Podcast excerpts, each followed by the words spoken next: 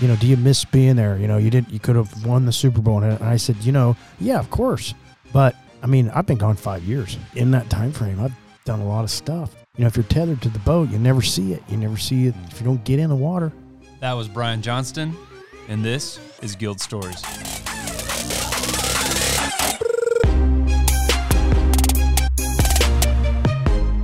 Hey, y'all, and welcome to Guild Stories, the podcast where every person has a story, and it's the stories that connect us all. I'm Justin Ricklefs, founder and CEO of Guild Content, husband of Brooke, and father of five young people. And I'm joined today by my lovely co host, who happens to be my wife as well. Hey guys, I'm Brooke, owner of Reclaim the Home, Justin's wife and mother of five. We're so grateful you're here. This podcast is a place where we'll explore the stories of hustlers, dreamers, and doers who are going for it by pursuing meaningful work and living life with purpose. Welcome to Guild Stories. Well, today's a fun one for me. Um, they're all fun, but this one is is uniquely fun because it's not every day that I get to interview um, a guy who I'd consider one of my best friends in the world and a good good dude. I've learned a ton from him. Appreciate Um, that. Yeah, yeah, yeah. Um, and and I think this conversation will range from high school football to the NFL to jazz to Probably everywhere. all, all over the place. Wine. Yeah, wine. We'll, we'll do that. Um, so I want to welcome Brian Johnston to the show today. Brian, it's good to have you, man. Thank you very much. Appreciate it. Yeah, dude, it's a, it's a blast. So, Brian, um, uh, in in the truest definition of the word, I think you could describe him as a serial entrepreneur, um, guy who gives massive value, a guy who can see trends and uh, understands um, kind of the inner workings of of lots of things, sales, organizations. Um, Some days. sponsorship. uh, I'll let him tell you kind of what he's up to these days. I, he and I, and we'll talk about this, but he and I first met um, when I got hired at the Chiefs in 2008, and he was working on that that team as well. So um, we go back about 12 years, and actually before we go back even before that, That's right. unknowingly, but we'll maybe t- tell that story too. So Brian, give us kind of a insight into what you're doing today, what you're up to, the businesses you run, and then we'll maybe trace it all the way back to the beginning after that. Okay. Um, well, it's funny because people, I I almost dread when, you know, you meet somebody, they say, well, what do you do? And, um, and, and I'm like, well, it depends on the day. So, um, yeah, I mean, I guess the bulk and- of my time, bulk probably not, not correct, but a lot of my time is spent on sponsorship focus. And that was just derived from the nine years that I spent at the Chiefs. And, and you know like anything uh, companies evolve and changes are made and and you know i was trying to figure out i didn't want to go to work for somebody because i had kind of this side hustle stuff with high school football stuff. And um, i just i felt i still had the ability to give uh, something to somebody. So i wrote the business plan for sponsorship focus. And really it was the ability to kind of work in five different areas. It could be sales. Somebody could hire me to sell something, or maximization, working with people to maximize their opportunities, um, collaborating, getting people to work together, um, activation, obviously, and, and even evaluation. All and I've worked in all of those phases, but the bulk of what I do is, um, you know, I really found a niche for these companies that have, uh, and, and Chiefs and Royals and sporting locally.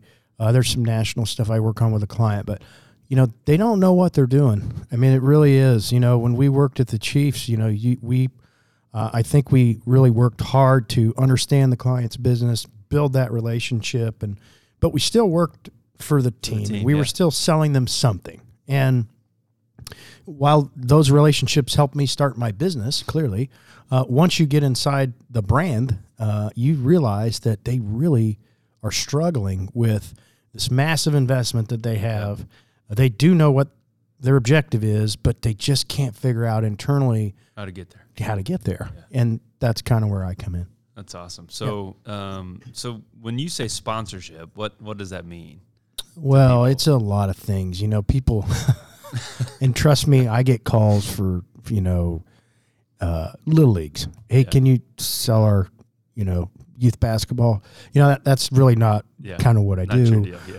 Um, you know, sponsorship, it is advertising, you know, but it's also community engagement, uh, employee relations.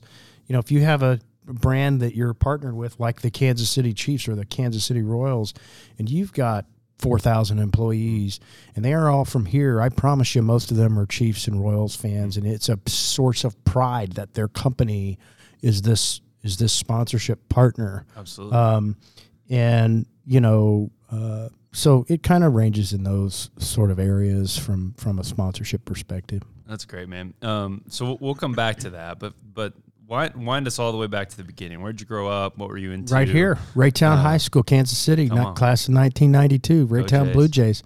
And then I, uh, you know, I was fortunate enough at a young age that, you know, I was just completely and utterly inspired by listening to Kevin Harlan broadcasting the Chiefs games. Mm. And my dad always had the Royals games on, like when he was piddling with his trains or in the garage or, or whatever. We always, I always remember all of that stuff. And I loved sports, but I wanted to really do play by play. And, um, you know, which I think is a lost art on these young broadcasters. They they, they all want to do sports talk now or podcasting or whatever. Nobody wants to do play by play. It's just a byproduct. Um, but that's what I wanted to do, and I was fortunate enough to go to Pittsburg State University. Um, and and I'm not highly intelligent, but I was smart enough to understand that while MU has this great journalism program and KU has this great journalism program, I didn't like to go to class, and um, I wa- I learned by doing it, you know. And when I went to Pittsburg State at 19 years old, I was, you know, on the air pretty quick. And in fact, I'll never forget. I went I went into the radio station KKOW and um, Tom Van Hoy, who's a longtime friend, mentor, was in my wedding. He was the sports director and the voice of the Gorillas at the time. And, you know, he said to me, okay, you know, I want you to do the sports cast. And I, I'd never done anything, you know, at the time. And so he had this, if you read his, the way he wrote sportscast, it was like hieroglyphics, man. You couldn't read it. So I had to kind of write it, re- type it, you know, and, and it was brutal. I mean, I did it, you know, and I was stumbling and it was horrible and everything sucked about it. Um, and, but then he, I got done and he goes, oh, okay, well, here's what you need to do to get better. And, you know, it just started from there, you know, I mean, I mean, you can't, I couldn't do that at KU or MU. I couldn't just walk in and say, I'm 18 years old. I want to be on the air. They, Showing they would say, no, you need to go take these classes. And it's the same. There's just too many people. Yeah. You need to take these classes, this coursework. And when you're a junior, maybe senior, that's when you're going to start. Yeah, that, that's yeah. when you're going to start. We're going to see if this is going to work out for you. So did you study journalism? At, I was a broadcast major, Okay. Okay. which, quite frankly, there was it was it's a huge department now at Pittsburg State. Uh, it wasn't very big back then, and, and there just wasn't enough. You know, they broadcast the games. They had a student broadcasting, um, you know, group that you could broadcast the games. I didn't really participate in that very much because there wasn't enough of it, and I was work. They were paying me uh, four dollars and twenty five cents an hour at the radio station, and you know I could do whatever, broadcasting games, to writing sportscasts. wh- You know, I was you know by, by the time I was a senior, which was uh, fall of '96, I only had six hours uh, of school. Sounds amazing. it was awesome, but I was working probably I don't know sixty five. I was a clock employee, so I mean there was some. I mean I can remember the general manager coming in and saying you Holy worked too many hours, you know. But I was broadcasting games. I was just it was great. Where'd that work ethic come from? Like, what was the? Like, were you just? Well, it didn't feel like work really per Huh, se, yeah, but you yeah. know, I guess in, if you have to look up, my mom was a real hard, you know, she was a lifelong nurse and and just she worked really hard. You know, she just she did and still did. Into I have two older sisters. You know, they're both pretty successful uh, human beings, and and they work really hard. Yeah. You know, it's Yeah. just kind of the way it hardwired is. into you. Yeah, it's hardwired. That's great. So after Pitt State, then what? What happened? So after Pittsburg State, uh, well, let me back up. So when I was a freshman at Pittsburg State, the summer, and I remember my parents being angry at me, I went and took a non-paid internship with KBZ Radio, which is a local station Okay. here. Yeah. And if you'll remember, Don Fortune was the afternoon guy. Yeah. Oh yeah. You may be too young to, but I was his No, intern and for the whole summer and got to know people and, you know, um, it was just, it was a great experience, you know, got to be in the big market and understand how the radio station works and all that stuff. And, um, you know, when I was, you know, so then I evolved as my sort of on air career in college. And the internet was kind of new, but you still couldn't get anything off the internet. And and another guy and I hosted this pre and post game show for Pitt State football that was just scores. I mean, in the post game, and we would have all these reports coming from all these Division two schools, and they'd give the top twenty scores, and you couldn't get that information that back then. So then these small radio stations that were these small schools said to us, you know, we'd like to carry a show like that. Well, you know, that's probably the first time that I realized I was maybe on an entrepreneurial path. Um, so I syndicated it, and I was a junior in college. Whoa. And I we had uh, we had maybe 16, 17 radio stations or something. They were a little small, Yeah. you know, but they carried the show. It was called D2 Game Day. I did it for two years That's awesome. and um, you know never made any money on it or anything but it was it worked um, and you know these stations would carry it and guys would give reports. And we you know it was it was hard work actually. I mean it was not easy you couldn't just show up because you'd have to line up you know these Yeah. these reports and record them and go. And it was pretty cool was pretty cool That's awesome. Mm-hmm. That's so cool. So after your Pitt State days, you moved back to KC yeah i moved Okay. back here because you got involved in the media business. yeah. And, yeah. Uh, so I, you know, they hired me as a as a seller, um, which I knew I wanted to learn. You know, I wanted. I always felt like, man, if you can sell something, you could do anything. yeah. You know, if you have that ability, it doesn't matter what happens in your career. Uh, if you can sell something, you can do anything. And um, you know, radio's a tough sell too, by the way. And so, you know, I gravitated towards Don Fortune show, and they had the Royals, and you know, they moved me to the Royals. But but that first year, I was like, how am I going to keep doing play by play? Um, I really want to do that, you know, and nobody up here. There wasn't. A, there was no sports radio eight ten. There was no. There's nothing like that up at that time. And so I um, I found this little radio station. I knew I was going to try and broadcast Blue Springs and Blue Springs South or Rockhurst, and I figured I'd be Why those schools? Just because just because they, were good. Okay. And I it, it. figured it would be There'd easier. interest and there'd be yeah, people- I- and I figured it would be easier to do Blue Springs and Blue Springs South because it's just one area Yeah. that I could go, you know, and spend my time finding these businesses that sell the sponsorships to, Huh. and um, So at that point, there was no one. Nothing. I mean, high school football Okay. in a major metro area was nothing. So, um, and you know, I knew it was going to be tough. It was all concept. I had to find the radio station, which, you know, the guy that I he's a Dale Carter. He's a pro, he's a KFKF uh, morning show guy, but he was the program director of this little radio station, ten thirty a.m. And he kept telling me no, no, no, no, no. And finally, I offered him some stupid sum of money, and they said, "Okay, we'll do it." You know, I didn't even know if I could pay it. I mean, because I didn't.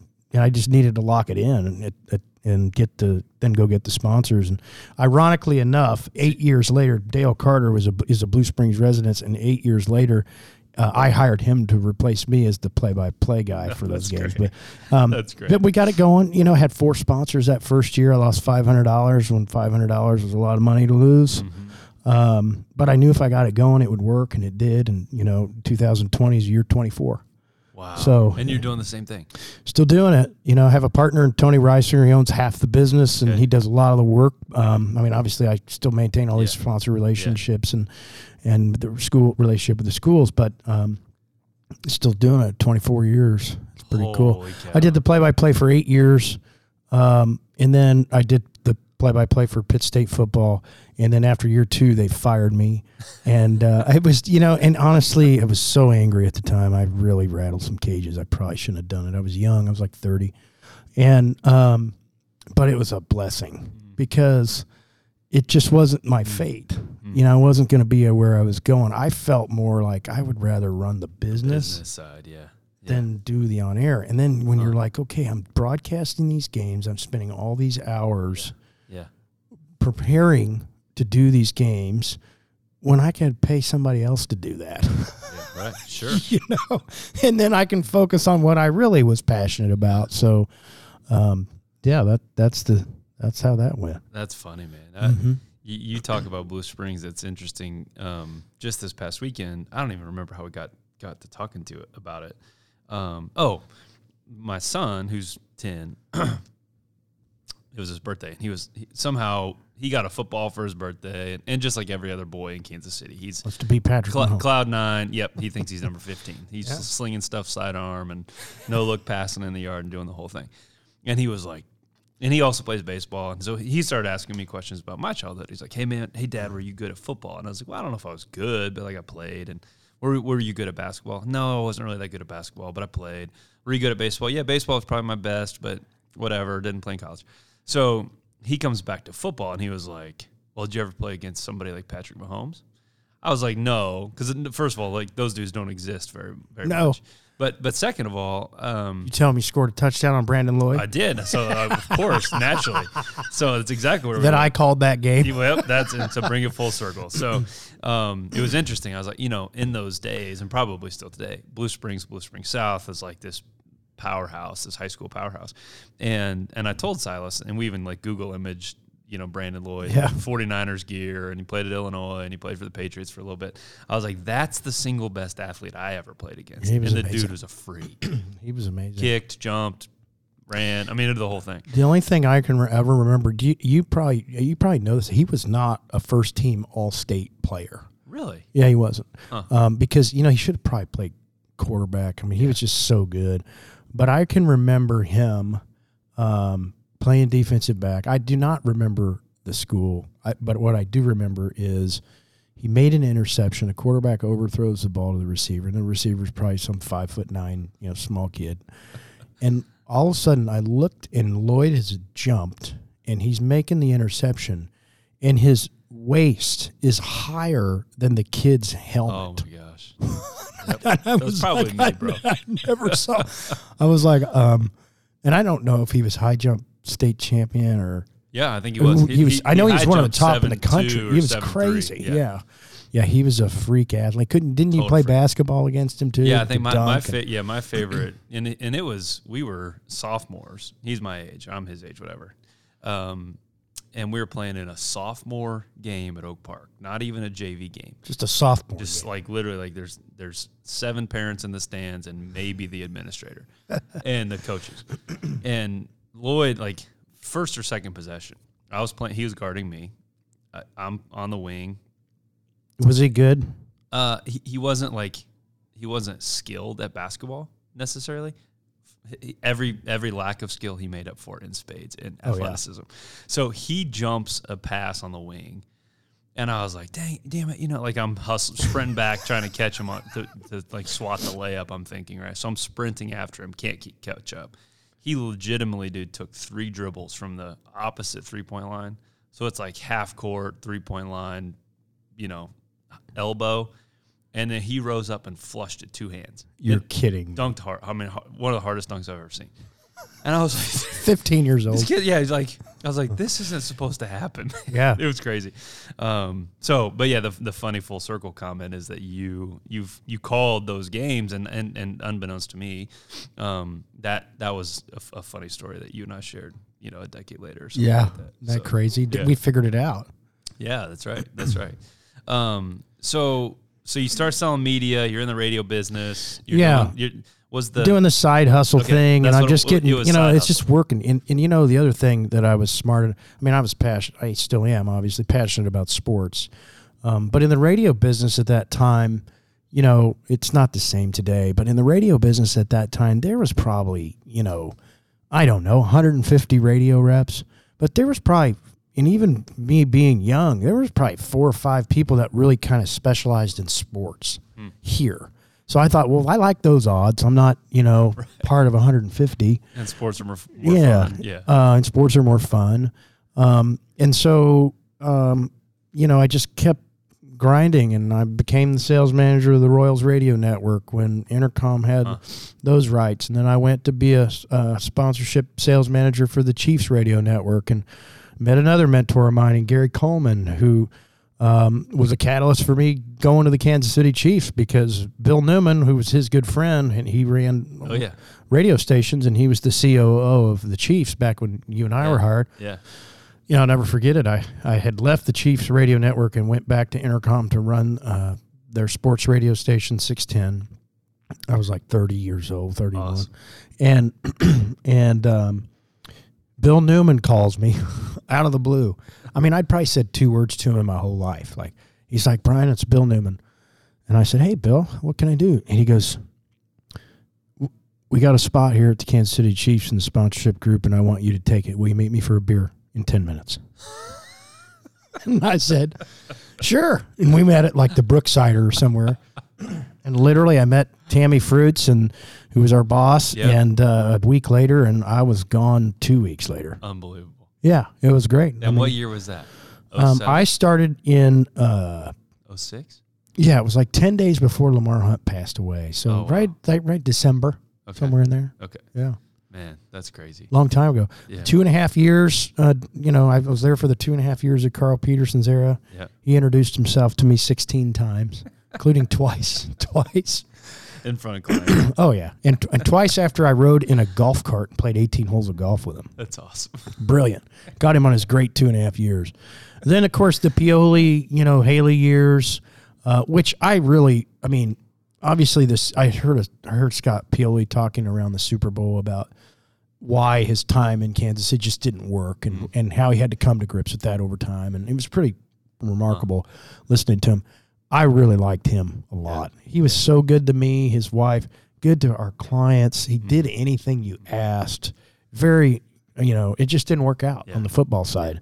And then obviously, uh, you know, I left in 15, so I was there to experience some good stuff from Coach Reid. Yeah, that's awesome, man. Yeah. Um, yeah, it's so good. So uh, it, it makes me start thinking all sorts of questions. But first, as it relates to the Chiefs, what was it like for for you? And I was there too for some of that, not all of it. But what was it like for you as the tide changed and Carl was out, and and then you know Mark and um, and and some other kind of leadership changes happened.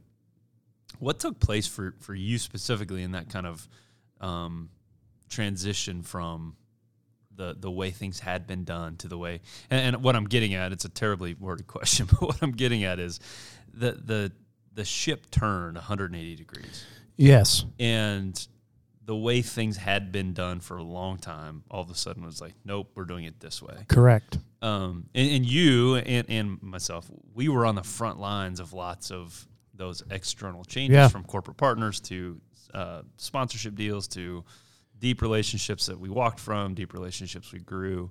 Um, th- that was a very interesting time. While on the field, it wasn't necessarily Oh, they're winning two games, four games, two games, Right. four games. I was there for that. right. So how, how, how did you, how did you approach that? Well, Um, it, interestingly enough, um, you know, when I started there, we had you know what you would call a sponsorship partner. I think there were like 142, and um, you know we categorically things would come up, so something wouldn't renew, or so the bank category would be open, and then of course the grocery story, which is the greatest story of all time, the one that you had, and uh, which I've told a million times.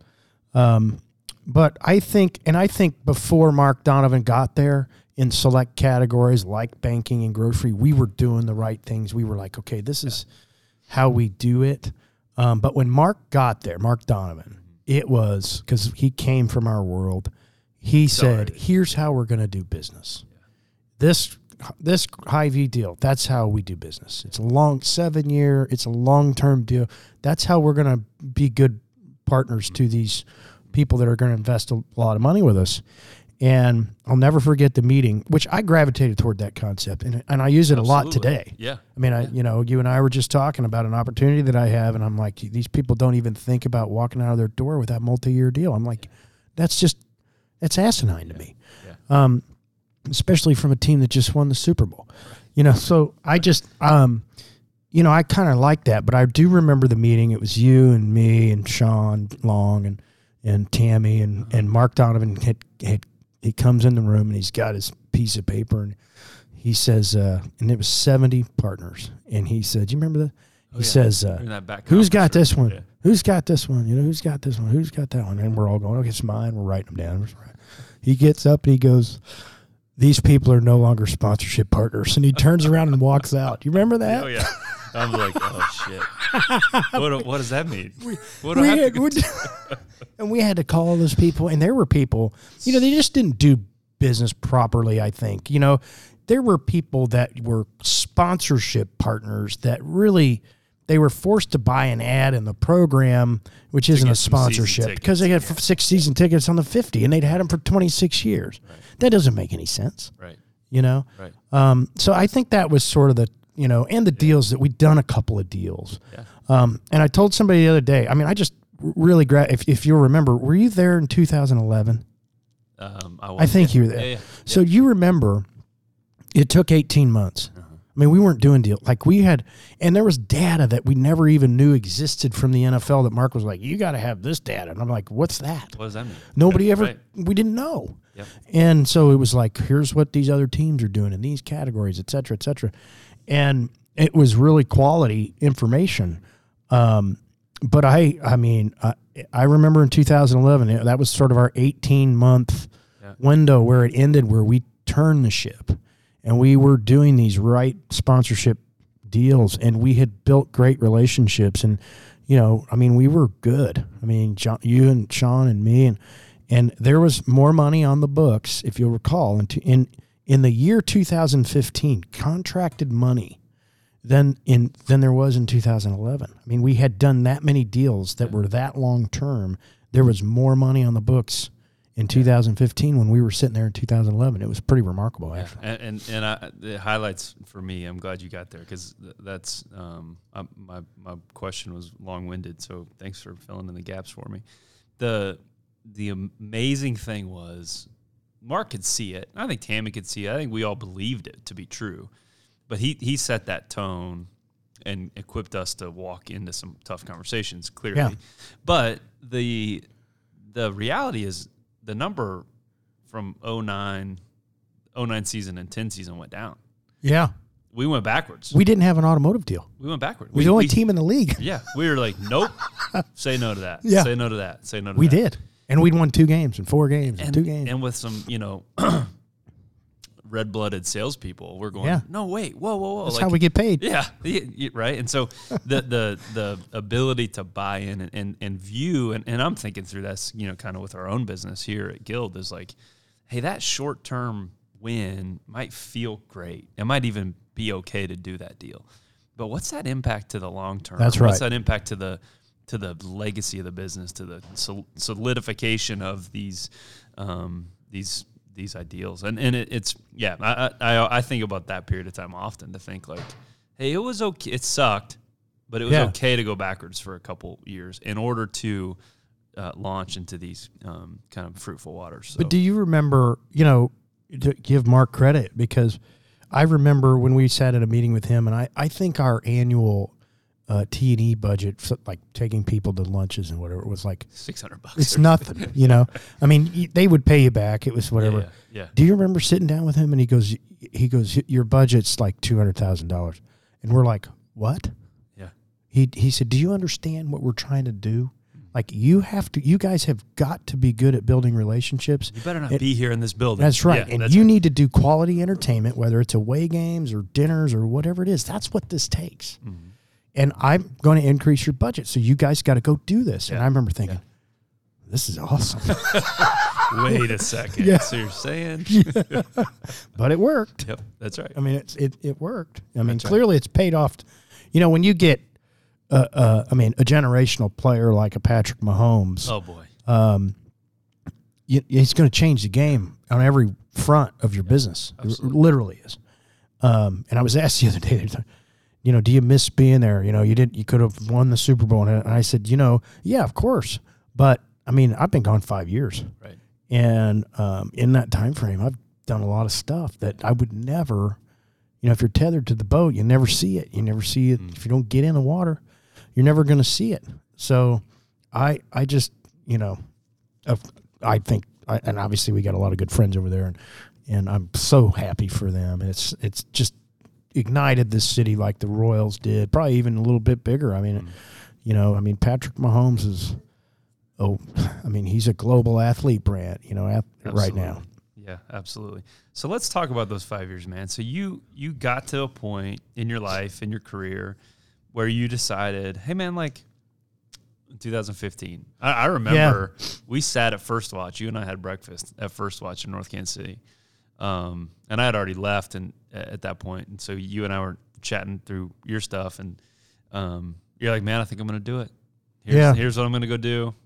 I'm excited."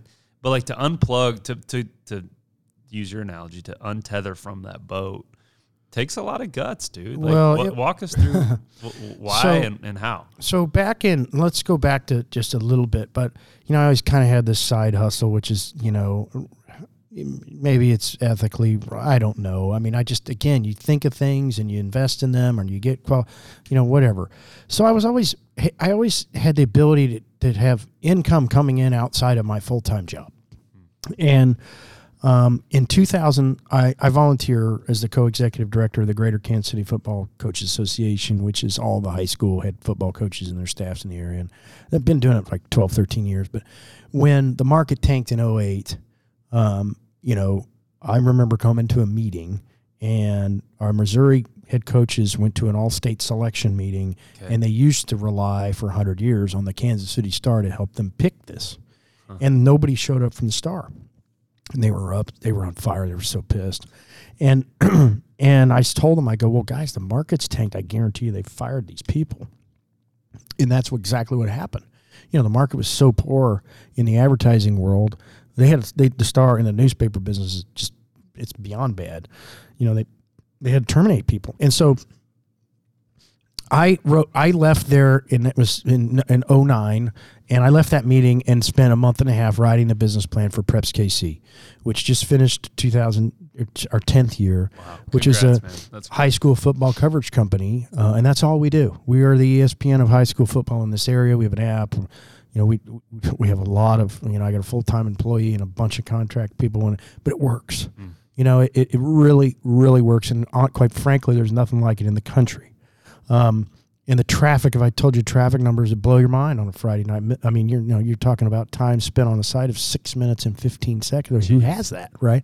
And it's because I don't looking up scores. I don't have any competition. Yeah. Nobody's doing what I'm doing. Yeah. So, um, so back to when I was going to leave, I was like, I had these things. I did had minimal debt at home, owned all my cars, had a mortgage less than the ninety grand or something, and yeah. and so even and my wife had started working at that time and and so I could get insurance from there. So it took me about two months to write the business plan for sponsorship focus, and then I just knew that things were changing. That I wasn't going to be at One Arrowhead for for very long. Um, you know, Sean had left; he went to the University of Kansas Health System, but I didn't want to go to work yeah. for somebody else, so I had to figure that out. And um, you know, so that took time. And then what happened was, you know, going to breakfast with you and I, I was doing all that stuff with my clients, mm-hmm. and I would say to them, you know, and the beauty about being at the Chiefs is you build C level relationships. Sure. And you know, I would say I'm leaving the Chiefs, and they would say, "Where, where are you? Where are you going? What? Why? Why? And here's what I'm going to do." And three of them said, "Are you drunk? We're going to hire you." Whoa. You know, so I left there right out of the gate with three clients, and I had, uh, I had. Uh, it just worked out, man. It was just the timing was good. I'd had, you know, I'd had nine years at that place, and I don't know what that built up in sick and vacation, but I mean, I was paid for, I don't know, three or four months still by the Chiefs after I'd left because they had all yeah. that stuff that yeah. accrued. Um, and then I was building my business, so there was money still going in. So awesome. it just worked out, and it continues to. But it's not without its, you know, you don't keep clients forever mm. and you don't. You, you just things happen. There, there's something shifts in their business, and they can't use you anymore, or yep. whatever it is. But you can't ever stop hunting, right? You always got to be looking for for new business, and I think that that's I'm good at that. I really like that process. You know, I see something, um, I see something that a business is trying to do, and I immediately reach out to the CEO and try and get a meeting and go through that process. Why don't you reach out to like the the manager of whatever department you're. Why, why, why would you reach out to the CEO? I don't get it. Because I'm being, I'm being facetious, clearly. but but but in all seriousness, like if you talk about sales and driving revenue and building relationship, um, there there's this built-in ceiling that I think uh, maybe I'm stereotyping now, but especially younger people put on themselves they're like, well, I can't email the CEO on oh, that. yeah. I got to start with start there. Start there. Why? Well, because if you can, it, you know, with the internet and you can educate yourself on people, You can educate yourself on a CEO's vision, um, what the company is about, you know, what their charitable focuses are, all of those things. If you know exactly what the CEO, it, if you ha- know what his motives are and what he's trying to do and the vision he's trying to set for his company, I don't care what company it is, and I'll, I can tell you the story about Intuit here in a minute. Um, it doesn't matter because if you say if you formulate it in an email correctly, they will read it. I promise you that. And if it says everything he's speaking, you're getting a meeting. It just works that way. I mean, it just does. It's like, okay, we need to sit down and maybe talk about how this might work. Yeah, I love it. I learned that. You know, I learned that. It took me a long time, uh, if just trial and error. But I, I mean, I mean, my favorite story is, uh, and I hope people from H and R Block aren't listening to this, but you know, I, I we couldn't get a deal with H and R Block. You remember that stuff? Oh, they, you know, it's not tax season. They just we couldn't get their headquartered here, Yeah. and so I I went and looked up TurboTax, and you know, it's owned by Intuit. Their CEO, I think he just retired, but their CEO's name was Brad Smith. Twenty thousand person company worldwide, Intuit. So what I do, I got on Intuit's website. I look at their events and presentations. I look at what he's saying specifically, and then I said to him in an email. I found his email. I said to him in an email, "Hey, um, it we have naming rights of Arrowhead Stadium available. It could be called TurboTax Field at Arrowhead." And then I list off his three things about small business in the Midwest, and that's what the Midwest is anchor. I mean, three or four things. And then I said, and it's not lost on me that, that your chief competitor is headquartered in this market and we don't have a relationship with them. So two days later, I get nothing. So I, I always like to reply back just to make sure they get my email because whether it's yes or no, and the second the second best thing to a yes is a no. Absolutely. If they see that you're not giving up and it's coming that quick, they'll they'll respond. So he responds with, "I did get your email. I appreciate it, but this isn't something we're interested in." Okay. So then, um, like two weeks later, I'm at home and I look. You know how you, they used to call your voicemail at work, and it would go into Yeah. your Oh, email. yeah. And so I look, and it says Intuit. You know, voicemail from Intuit. And I'm like, on a weekend? I'm like, yeah. Like, what is this? And so it's Brad Smith, the CEO of Intuit. And he says to me on this message, I wish I saved it. He says, Hey, um, this is Brad Smith. You know, I, I really have been doing a lot of thought about your email, and I've talked to some of my board members. Notice he didn't say, I talked to my CMO. I talked, no, I talked to some of my board members, and I really want to talk to you about this opportunity. Here's my cell phone. Hmm. And he gave me a cell phone. So I called him and we talked for like an hour. And, you know, the bo- bottom line, I just think he was, he was fishing to see, okay, what's the price point on this going to be? And we talked about that and the hunts and the, you know, the lease and the blah, blah, blah. And, and he said, okay, I'm going to call these guys. Um, and if we're interested, we're going to hop on a plane and, you know, come see you. And so um, it didn't pan out. They weren't interested. I'm guessing H&R Block is thankful for that. That's awesome. I, I remember Mark Donovan. I probably shouldn't say this, but it's okay. When I went through this process, and you know, you're You're up- untethered. you're up, okay. you're updating him on stuff, and I remember he looks at me and he goes, "Huh."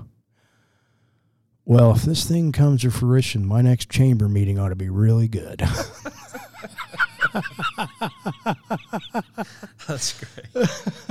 That's great. but the point is, it the answer was no, which is fine. It Yeah. the process works, and it and it worked with the, uh, a big level company as somebody like that. So Yeah. a couple a couple things that strike me clear as a day. One is you spoke Brad's language, yes, not your language. Correct. You spent the time and the effort, and and that's exactly what we tr- we try to do every day here at Guild. Is like, no, no, no. This isn't about you. Everybody right. knows you sell football tickets. Everybody knows Yeah. you sell pizza. Everybody knows you sell insurance. Everybody knows you sell tax software. yeah, stop that. We have to communicate in a way that connects to the other person, whoever's receiving the message or the ad or the email or the whatever. And so for you to spend the time it took to to get into Brad's shoes and it, to his lens, connected. It it absolutely Yeah. connected. And then the second thing I think is interesting is that uh, and maybe this is my own like therapy here, but like you can't take that no as a as a sales professional or as a business owner. no today is not no tomorrow. Yeah, and you can't take it personally. Like you That's did, right. you didn't hear Brad say, "Hey, man, I'm not interested." And you're like, "Oh man, I'm the shittiest salesperson ever. and Mark's gonna hate me, and I'm never gonna make any money." And like this this spiral, you know, Yeah. this shame spiral of of death that doesn't lead to anything productive. You, you got that no. You viewed that no not as great as a yes, but you viewed that no as like cool. At least I know where we are. I can move on. I can follow up with him in six That's right. or whatever else. Um, I think that's pretty cool, man. You know, it's funny. Back to what you said, and I think media companies in general, uh, from a sales perspective, are guilty. I think they're getting a lot better because they have to be, but you know, they're guilty of this. This is how good we are. And um, I did some work uh, with KCTV five uh, right out of the gate when I started, maybe six, 2016. But really, it was about helping their people understand sponsorship and how it looks and blah blah blah blah blah. And they had the Chiefs preseason games on KCTV, and you know they are in such a ratings driven world that that's how you know they sell, and most of their business is done through ad agencies and whatnot. And I remember looking at their deck, which we changed, but their their deck literally had thirteen pages Oh of of the opening pages of varying degrees of demographics and how good the Chiefs ratings were on that. Oh, jeez. And so here's what I here's what I said when we got to making things about them, not about us. Mm-hmm. I said, here's the deal: we can have a slide that says a whole bunch of people watch the Chiefs. It's the most watched thing on television. People will get that. Yeah. They don't need to see whether it's preseason, regular season, but it- a lot of people watch the Chiefs. Yeah. Let's just There's a lot of attention. let's just stick it with that, you know, mm-hmm. And and focus on them. You know, I just think that's I just think that's critical. Yeah, it is critical, man.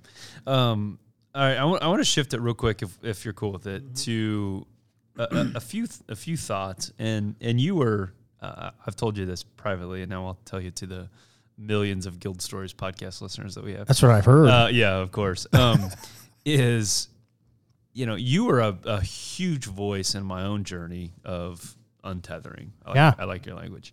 Um, so unlike you, I mean, I left the Chiefs, worked for someone else for a little bit, came back to the Chiefs after you had left, and then left again. And in that leaving again process, um, again, you were a big piece of helping me see. Uh, and I've blogged about this before, but um, th- there's a quote you you told me that you probably used as like a throwaway comment. Like you were like getting off the phone probably and, and said something in passing that didn't uh, didn't maybe feel like it would have as much impact as it did. But I received your quote as this like almost crystallization of like, oh boy, Brian's right, man. Like I gotta go, I gotta go do this. go. And what you said was not word for word, but paraphrasing. You said, "Hey, man, like you won't be able to see the opportunities that exist on the sea from the shore. You No. have to get out and sail." And I was like, "Damn."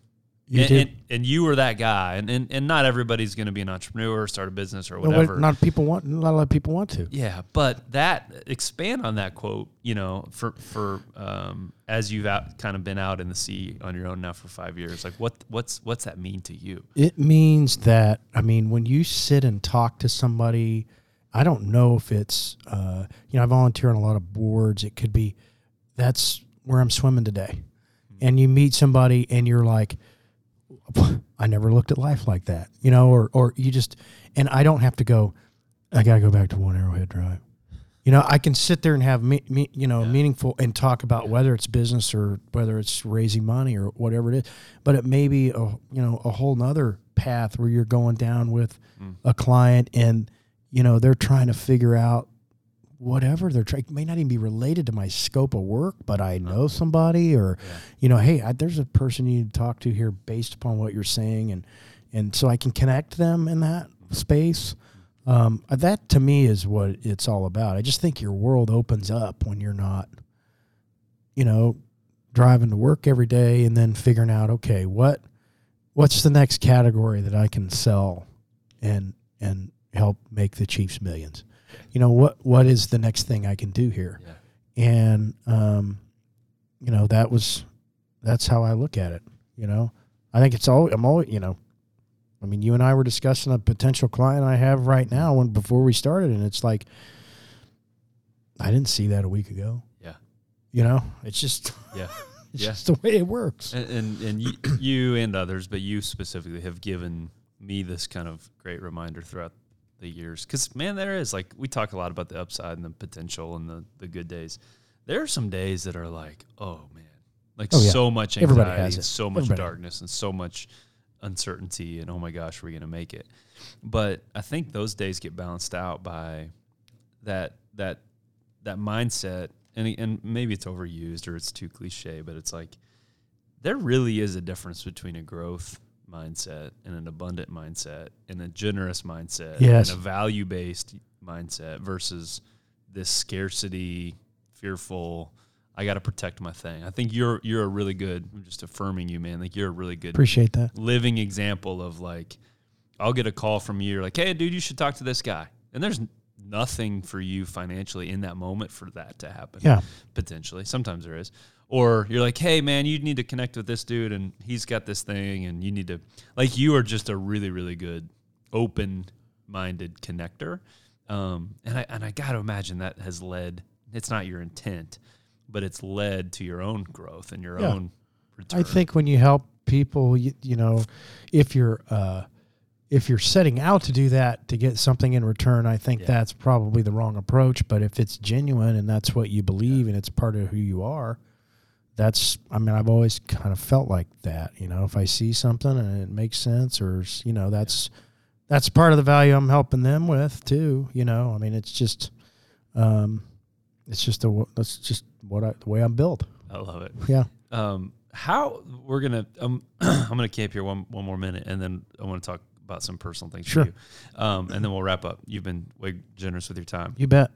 Um, what you know, if you were instructing 25 year old version of of you, or the, or the next kind of big hearted, open minded entrepreneur type person, what are some lessons you've learned in your own journey that would maybe be applicable? I know we've talked a lot about kind of value and and and providing value and connecting folks, but are there specific skills that you feel like, oh man, I wish I would have learned this earlier, or hey, I wish these you know things would have would have unfolded for me, or I wish I could have read this book and it would have helped. Yeah. Like, what what are some of those things? yes. maybe um, uh, I I resonate? I would have uh, if I could go back and do my college again, Mm. I would major in business and minor in English or something like that.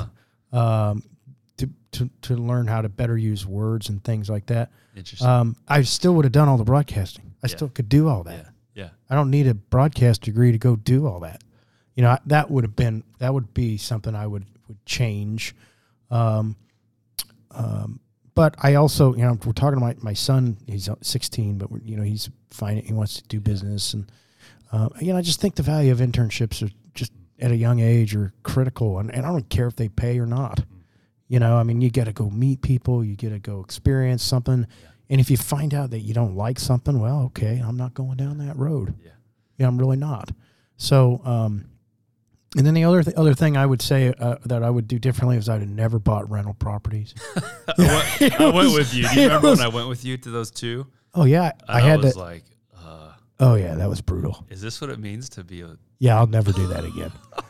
never ever. We got a whole podcast on that. In fact, people come to me. I got a buddy of mine that's Oh, pretty boy. good at it, and and he's I got him into it, and then he's really good at it. Um, and I can I always tell people, you know what? I'm the guy you come to, and and if you're going to get in the rental property business, I'll tell you what not to do. Go find somebody else to help you be successful at it.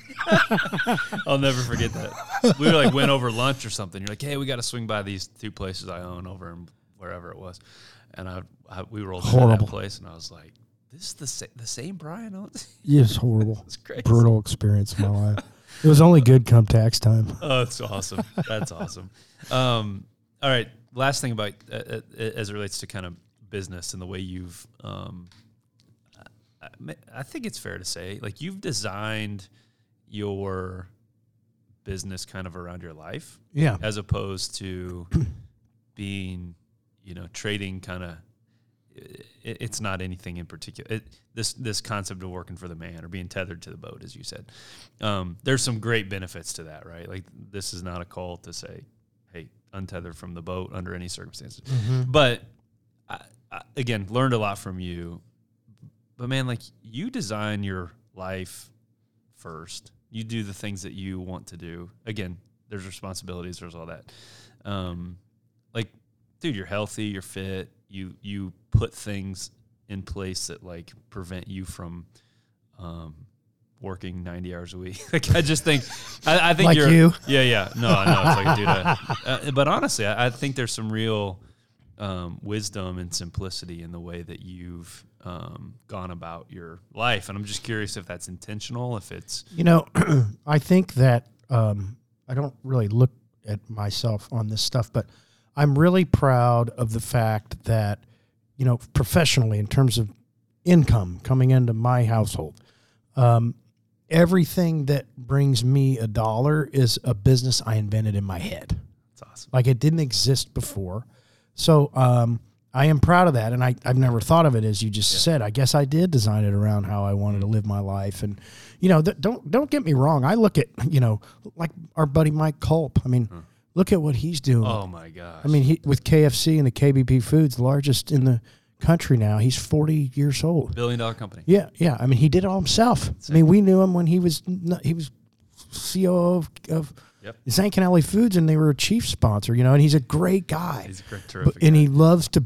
He likes. He figured out. You know, he's obviously very smart at business, Mm-hmm. uh, very smart at the investment game, and he knows that he wants to help people succeed within his organization. That's what he has always said. But but he figured it out. But but that's not me. You know, I'm never going to build a billion dollar company. That's just not what I'm built to do. Um, and, you know, I feel like I probably told you this, you know, I left the Chiefs when I was 41 years old and I feel like I retired because, yeah, it's work some days and there there's a lot of stress, but what else am I going to do? I'm not going to watch TV all day. It doesn't work. I mean, I do, I could listen to jazz records all day, but I, but I mean, I would, you know, what, what else am I going to do? You know, but it's also, you know, this lifestyle, you know, I'm, I'm on several boards in the community. Um, you know, I'm on the board of the Kansas City Jazz Orchestra. Uh, I'm, I'm on the board of Mimi's Pantry, which is a, which is Dennis Curtin's um, food pantry up north. I really, in fact, I've been meaning to tell you, you and I need to go over there like Tuesday and volunteer. Uh, absolutely. It's like it's the most meaningful thing you've ever seen. Like it's just, you know, like I'll give you a story. I'm volunteering with a woman the other day. She's young, I don't know, early 30s, mid 30s. She she's got I think they have 3 kids, maybe 2. She, her husband is in med school. Like he's fin- he's got like 2 years left on on anesthesiology. So I don't even know what his bills are. You know, good God only knows. But that they have to use the food pantry. Jeez Louise. His money, he doesn't have money coming in. It's loans and whatever else. They, they use the food pantry as a family. And she volunteers there to give back. And I'm thinking, this guy's going to be a doctor. He is a doctor, you know? And and uh, God only knows what that loan's going to be when he, when he gets rolling. But Right, right. you know, she she was talking about, you know, it's it's tested us. It's tested our faith. It's tested because you know he, he's 35 years old. He's still in school. You know, he's got two years left. You know, still, and she's like, we we can see the end. We're we're there, but we're still hard. we're still feeding our kids at the in our family at the food pantry and doing the best we can to get by right now. yeah. You know, so it's just that those kinds of things are like, wow, okay, this is. And there's a need to feed in this community. I mean, it's until you get involved in that world, it's unbelievable the amount of people that are uh, food insecure in in the greater Kansas City area. It's pretty pretty remarkable. Unbelievable, man. Yeah. I, I'm thankful you shared that story. Oh yeah, it makes me think of uh, our our own conversations with Dennis and how he's he's he's told He's similar stories. amazing. He's unbelievable, dude. He was on the podcast. You guys should check that out. Um, all right, man. We're gonna wrap up because uh, we we have to. Unfortunately, it makes me sad because I could do this all day. Yeah, this is good. Um, before we ask kind of the, the, the last five questions here, what are the, you know, and, and maybe maybe you don't know, but as you think about as you survey the landscape for the next idea in your brain or the next five years of your journey, um, what are you excited about? Like where where are you moving towards these next couple years? you know that it's funny because I would say technology is definitely the one thing that you know, guys like you and I, we got to keep up on it.